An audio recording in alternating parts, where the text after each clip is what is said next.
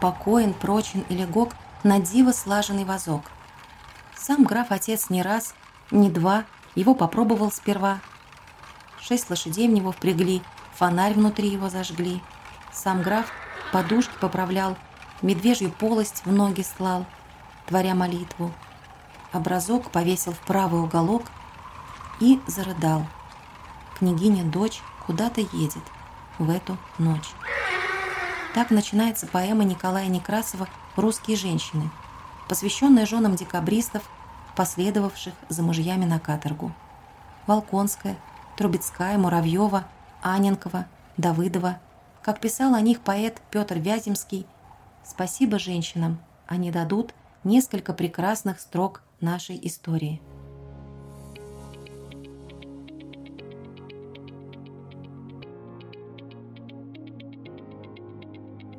Всем привет! Вы слушаете подкаст «Союзницы», проект Союза женщин России. Меня зовут Наташа Любина, я одна из ведущих этого подкаста. В этом выпуске мы расскажем о женах декабристов, а конкретнее о Екатерине Трубецкой и Марии Волконской.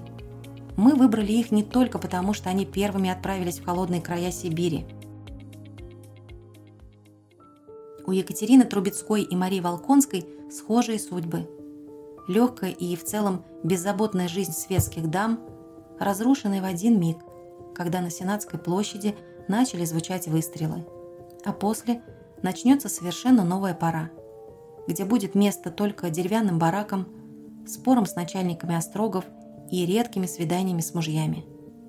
Однако, имея столько общего, Екатерина Ивановна и Мария Николаевна все же по-разному пришли к судьбоносному решению разделить с мужьями их наказание и если у одной, прямо как у Мандельштама, все было движимо любовью, то другая декабристка руководствовалась иным чувством – долгом перед супругом. Дочери французского иммигранта, покинувшего родину из-за разразившейся там революции, и русской княгиней, чей отец считался одним из богатейших людей в Российской империи XVIII века, Екатерине Трубецкой, в девичестве Катрин Лаваль, будто с рождения было предначертано прожить в рамках одной жизни две совершенно непохожие судьбы. Золотые прииски, несколько тысяч крепостных, металлургический завод на Урале. Семья Каташи, как звали будущую декабристку, никогда не бедствовала.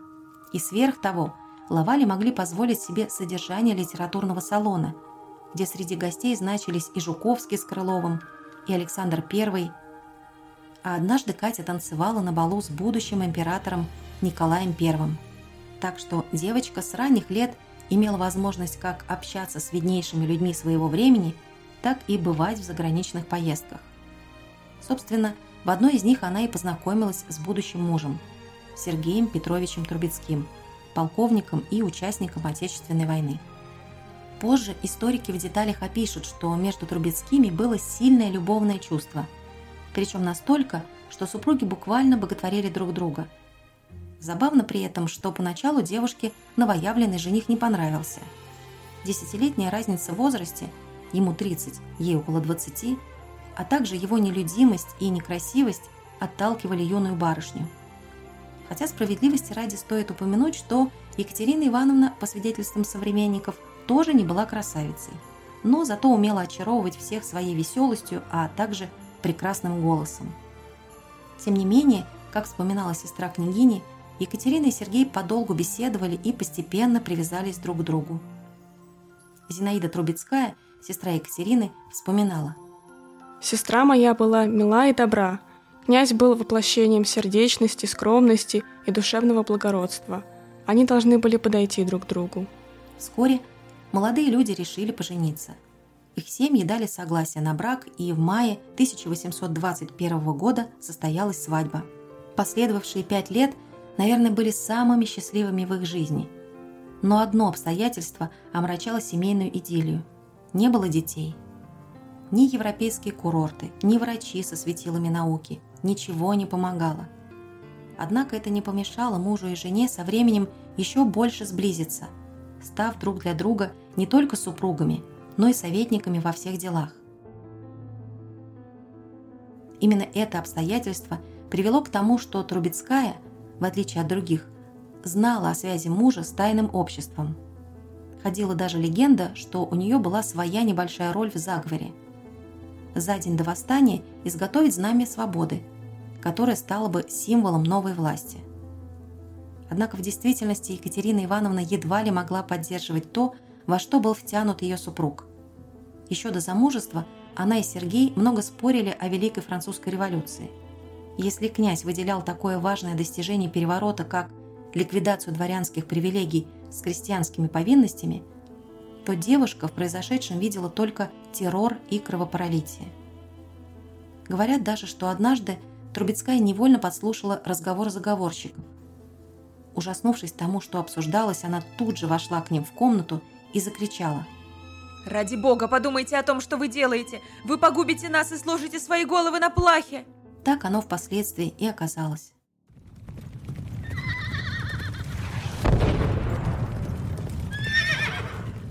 Наступило 14 декабря. Восстание провалилось, а Трубецкой прятался в доме австрийского посла, где через несколько часов был арестован. Следствие быстро установило, что Сергей Петрович был одним из организаторов неудавшегося переворота. Причем его роль была одна из важнейших – захватить Зимний дворец и пленить императорскую семью. Хотя князь и не присутствовал в момент мятежа на Сенатской площади, но наказание все равно обещало быть крайне суровым. Если не смертная казнь, то вечная каторга. Сам император Николай I при личной встрече высказал свое неудовольствие князю. Что было в этой голове, когда вы с вашим именем, с вашей фамилией вошли в такое дело? Гвардии полковник, князь Трубецкой. Как вам не стыдно быть вместе с такой дрянью? Ваша участь будет ужасная. В это же время Екатерина Ивановна ждала известий о муже. Она держалась спокойно, но печаль на ее лице выдавала все переживания – Сестра пыталась разрядить обстановку. Ну, право дело. Наш Сергей Петрович да диктатор восстания?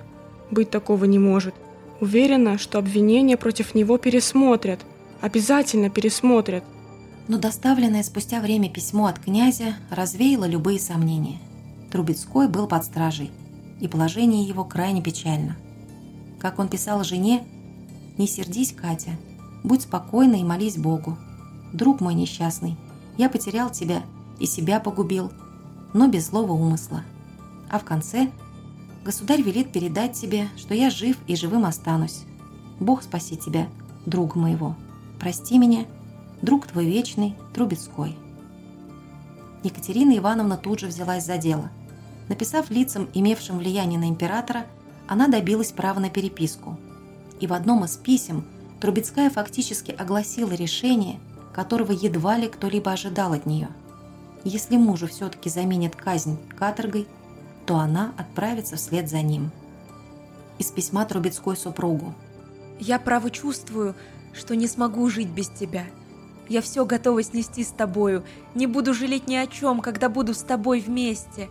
Меня будущее не страшит, спокойно прощусь со всеми благами светскими – Одно меня может радовать – тебя видеть, делить твое горе и все минуты жизни своей тебе посвящать. Меня будущее иногда беспокоит на твой счет. Иногда страшусь, чтобы тяжкая твоя участь не показалась тебе свыше сил твоих. Мне же, друг мой, все будет легко переносить с тобою вместе. И чувствую, ежедневно сильнее чувствую, что как бы худо нам не было, от глубины души буду жребий свой благословлять, если буду я с тобою. Документы на разрешение поехать в Сибирь Трубецкая подала еще во время следствия. Родители Екатерины Ивановны были подавлены. Декабрьские события повлияли не только на старшую дочь, но и на младшую, Зинаиду, жену того самого австрийского посла, приютившего у себя Трубецкого. За укрывание преступника дипломата выслали за границу, и его супруге ничего не оставалось, как последовать за ним. Теперь и старшая дочь собиралась отправляться в далекие края и, скорее всего, оттуда она бы уже не вернулась. Были долгие уговоры и увещевания, но Трубецкая стояла на своем. В итоге родители смирились. Мать дала денег, а отец уговорил секретаря сопроводить дочь хотя бы до Иркутска. Даже император участвовал в попытках повлиять на Екатерину Ивановну, чтобы она отказалась от своего решения. Николай I позволил женам декабристов беспрепятственно развестись с опальными супругами. Было ли это продиктовано милосердием к дамам, не знавшим о заговоре мужей, или желанием еще больше сломить бунтовщиков, лишив их последних связей со внешним миром, неизвестно. Однако многие женщины не только отказались от этого предложения, но и стали присылать собственные прошения, содержание которых явно отличалось от ожиданий царя. Княгиня, вы понимаете, что потеряете, если решитесь на этот шаг? Ваше Величество, я на все готова, лишь бы рядом был муж. Зачем вам этот Трубецкой? Он отныне всего лишь обыкновенный каторжный. Вы теперь свободны от супружеских уз с ним. Нет-нет, никак нельзя. Вы остаетесь здесь. Это мое повеление. Ваше Величество, обязанность любой жены всюду следовать за мужем и делить с ним любые радости или печали. Позвольте мне отправиться за ним. Ну-с, хорошо. Поезжайте за ним. Только не жалейте потом. Несмотря ни на что, Екатерина Ивановна разрешение получила и, собрав вещи и простившись с родителями, отправилась в путь. Но перед каторгой женщину ждало последнее не то испытание, не то искушение – Иркутск, а точнее – тамошний губернатор Иван Сейдлер. Ему еще до приезда Трубецкой, Волконской и других поступили специальные инструкции, одобренные лично императором. В них значилось, что местной администрации нужно всеми правдами и неправдами остановить жен ссыльных и попытаться убедить их вернуться домой. Видно, женщины, сами того не ведая, бросили новоявленному самодержцу не меньший вызов, чем их мужья. Сибирские чиновники наверняка считали, что все эти знатные дамы, следующие на рудники, движимы не столько любовью, сколько пустым тщеславием, а потому не составит труда заставить их поехать назад. Однако княгиня Трубецкая поспешила убедить всех в обратном. Княгиня, читайте внимательно. Жены осужденных, последовав за мужьями на каторгу и продолжив супружескую связь с ними, будут лишены прежнего звания – а их прижитые там дети будут записаны в казенные крестьяне. Вы действительно готовы ради государственного преступника пойти на все эти лишения? Да, я готова. Разрешите мне отправиться дальше. Подождите, подождите. Вам, княгине, еще нужно сдать на хранение все ценности и деньги. Сами понимаете, там, в рудниках, такие люди, которые на любое преступление гораздо. Кроме того, учтите, что из прислуги в сопровождении вы можете взять только одного человека – и при условии, что он даст свое согласие на это. Иван Цейдлер со всей немецкой педантичностью следовал данным ему указаниям, и княгиня Трубецкая в итоге задержалась в Иркутске на несколько месяцев. Впрочем, причиной столь длительной задержки была в том числе и необходимость дождаться, пока ледовая дорога станет достаточно крепкой, чтобы по ней можно было передвигаться. Говорят, Сердце губернатора растопило письмо Екатерины Ивановны, где она писала. «Оставляя мужа, с которым я пять лет была счастлива, возвратиться в Россию и жить там в кругу семейства, во всяком внешнем удовольствии, но с убитой душой, или из любви к нему, отказавшись от всех благ мира, с чистой и спокойной совестью – добровольно предать себя унижению, бедности и всем неисчислимым трудностям горестного его положения в надежде, что, разделяя его страдания, могу иногда любовью своею хоть мало скорбь его облегчить. Строго испытав себя и удостоверившись, что силы мои душевные и телесные никак не позволили мне избрать первое, а ко второму сердце сильно влечет меня. Дождавшись прихода зимы и дав подписку об отречении от всех прав, Трубецкая, наконец, смогла продолжить свое путешествие. Благо, с ней была попутчица, Мария Волконская, тоже жена декабриста, отправившаяся вслед за супругом. Муза Пушкина, правнучка Михаила Ломоносова, самая юная из жен декабристов. У Марии Волконской было много негласных титулов и званий, но в первую очередь она была дочерью генерала Николая Раевского – героя Отечественной войны 1812 года, участника Бородинской битвы, обороны Смоленска и заграничного похода русской армии. Даже Наполеон крайне высоко о нем отзывался. Этот русский генерал сделан из материала, из которого делаются маршалы. Николай Николаевич оказал огромное влияние на жизнь Марии. Она с детства видела в фигуре отца пример человека, для которого неотступное следование долгу – одна из ключевых добродетелей. Возможно, именно это сыграло роковую роль в судьбе его дочери. Мария Раевская была завидной невестой, и среди тех, кто к ней сватался, был губернский маршал Густав Хенрик Ализар. Как он отмечал, девушка по прошествии лет превратилась из неинтересного подростка в стройную красавицу, смуглый цвет лица которой находил оправдание в черных кудрях густых волос и пронизывающих полных огня очах. Однако польскому графу было отказано. Причем отказано не невестой, а ее отцом, который позже писал несостоявшемуся князю, что слишком большая разница религий и народностей между женихом и невестой не сделает их брак счастливым. Примерно в это же время к Марии Николаевне посватался другой жених, граф Сергей Волконский. И генерал его кандидатуру одобрил. Сказалось ли родовитое происхождение будущего зятя, его статус Героя Отечественной войны или огромное денежное состояние, которое было как раз кстати, учитывая, что Раевские испытывали значительные финансовые трудности, но в чем сходятся многие историки, Мария приняла предложение руки и сердца во многом по настоянию отца – причем на тот момент Сергей Григорьевич уже состоял в тайном обществе. И существует не то легенда, не то исторический факт, что старший Раевский знал об этом, а потому перед венчанием потребовалось зятя обещание оставить антигосударственную деятельность и даже подписать соответствующую клятву. Тем не менее, юная Мария ничего не знала о тайных делах Сергея.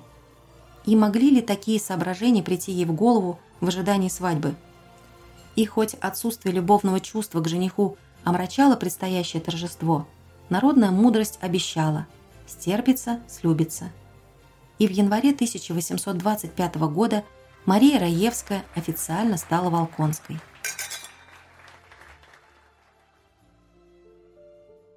Но семейная жизнь продлилась недолго. Спустя некоторое время у княгини Волконской начались проблемы со здоровьем, и она с семьей уехала в Одессу на лечение, оставив супруга, Ему служба не позволила отправиться вместе с женой. Но даже эти несколько месяцев, проведенные вместе, едва ли соотносились с представлениями Марии Николаевны о счастливом замужестве. Она часто жаловалась родственникам мужа. Он иногда резок и несносен, все время в своих делах и практически не замечает кого-либо вокруг.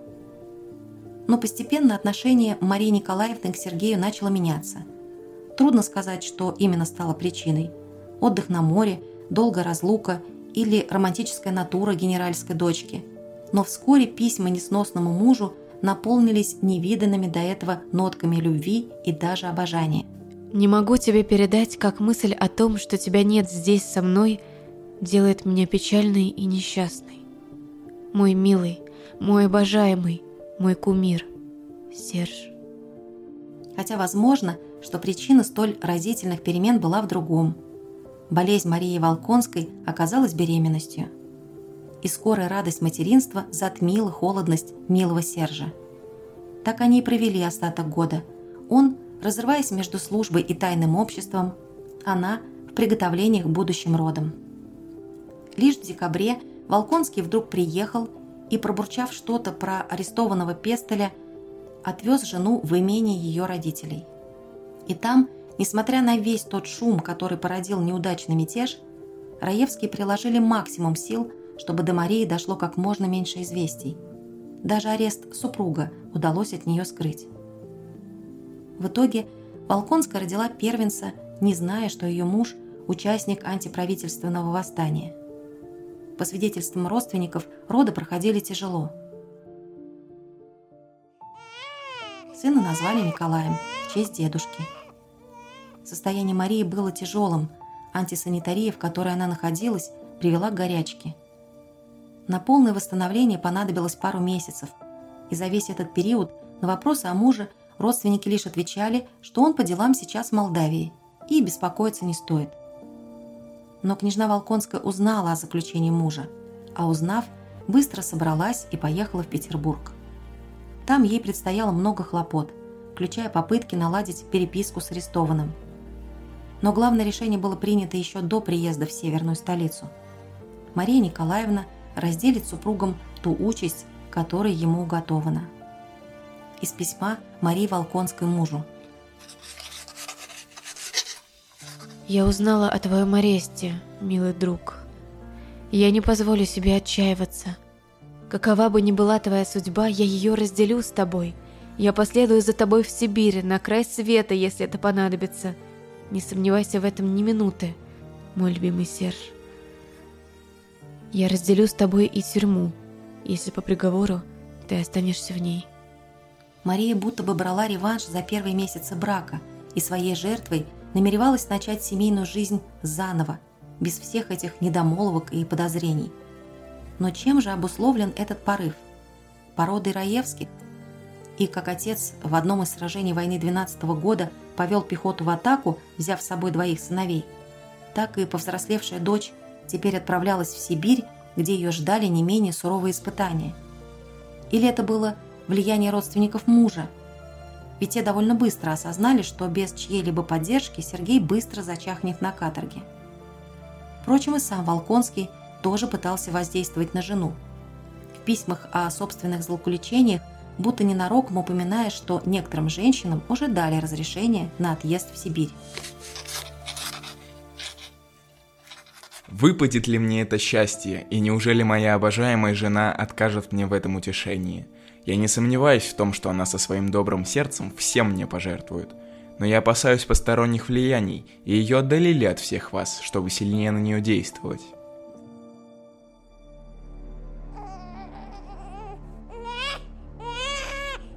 Раевские не приняли решение Марии. И пока брат Александр интриговал, пытаясь ограничить поток информации о Волконском, отец заверял, что проклянет родную дочь, если она не вернется через год. В это же время семья Волконских активно убеждала невестку отправиться в Сибирь. Так Мария Николаевна и прожила более полугода, заботясь о больном сыне, закладывая украшения, чтобы оплатить долги супруга, и ожидая заветного разрешения на отъезд от императора – а слава вокруг нее росла и ширилась, порой принимая формы чуть ли не религиозного почитания. Не случайно историки отмечают, что именно с Марией Волконской начал формироваться миф о женах декабристов.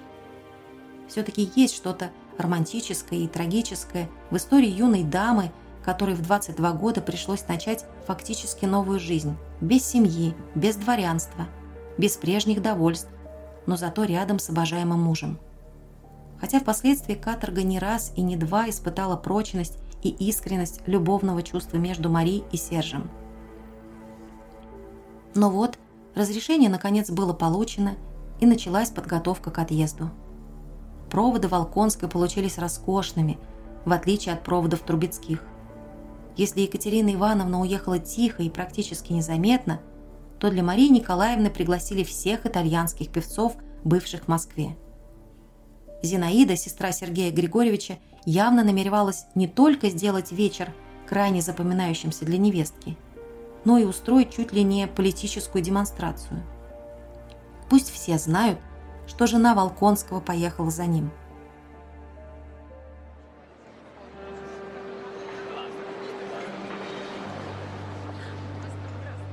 Играла музыка, Пушкин читал свои стихи, гости переговаривались друг с другом – да только виновница торжества все сидела в своей комнате. Она продолжала думать об оставленном сыне и скором отправлении. «Мой ребенок счастлив и останется здесь. Мой муж несчастен, и я еду к нему». Не поспешила ли она тогда, когда сказала это в сердцах? Может, через год все-таки вернуться? Однако тут же вспоминалось напутствие отца – полученное совсем недавно. Пишу к тебе, милый друг мой Машенька, на удачу в Москву. Снег идет, путь тебе добрый, благополучный. Молю Бога за тебя, жертву невинную, да укрепит твою душу, да утешит твое сердце. Папенька смягчился. Значит ли это, что она делает все правильно? Еще это предупреждение от императора. Подумайте же о том, что вас ждет за Иркутском. Что он имел в виду? Что хотел сказать? Позже Мария Николаевна выйдет к гостям и проведет в кругу близких последние часы в Москве. Она бы с удовольствием еще порадовала всех присутствующих своим пением, да простуда помешала. Пришлось просить других исполнить любимые мотивы. «Сыграйте еще, ведь я больше никогда не услышу музыки».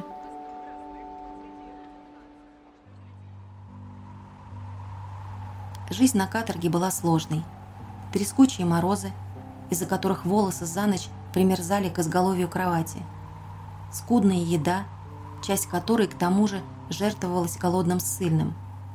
Грубияны-охранники, настолько невоспитанные, что могли ударить даму по лицу. Однако Волконская и Трубецкая не только адаптировались к этим условиям, но и стали поддержкой всем страждущим. Сами каторжные отмечали, что именно вокруг этих двух женщин сплотились все ссыльные, образовав одну дружескую колонию. При этом сибирские края выступили также проверкой чувств между супругами. И если Трубецкая в ссылке смогла наконец стать матерью, осчастливив мужа четырьмя дочерьми и тремя сыновьями, то Волконская окончательно поняла, что не любит Сергея. К тому же, спустя год после отъезда матери – умер маленький Николенька. И хоть Мария Николаевна не оставила супруга, но в ее более поздних письмах чаще упоминался не он, а прижитые на каторге дети – Михаил и Елена. Судя по всему, ее единственная отрада.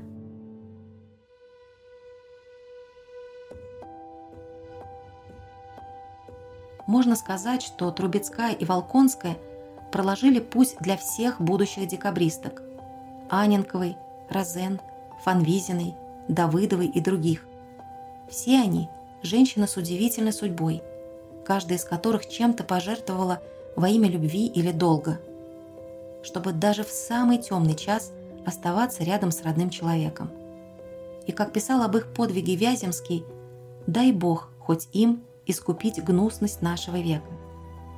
Это был подкаст «Союзницы», проект Союза женщин России – Сегодня вы услышали историю двух декабристок, чьи судьбы вдохновляли поэтов, режиссеров и просто влюбленных.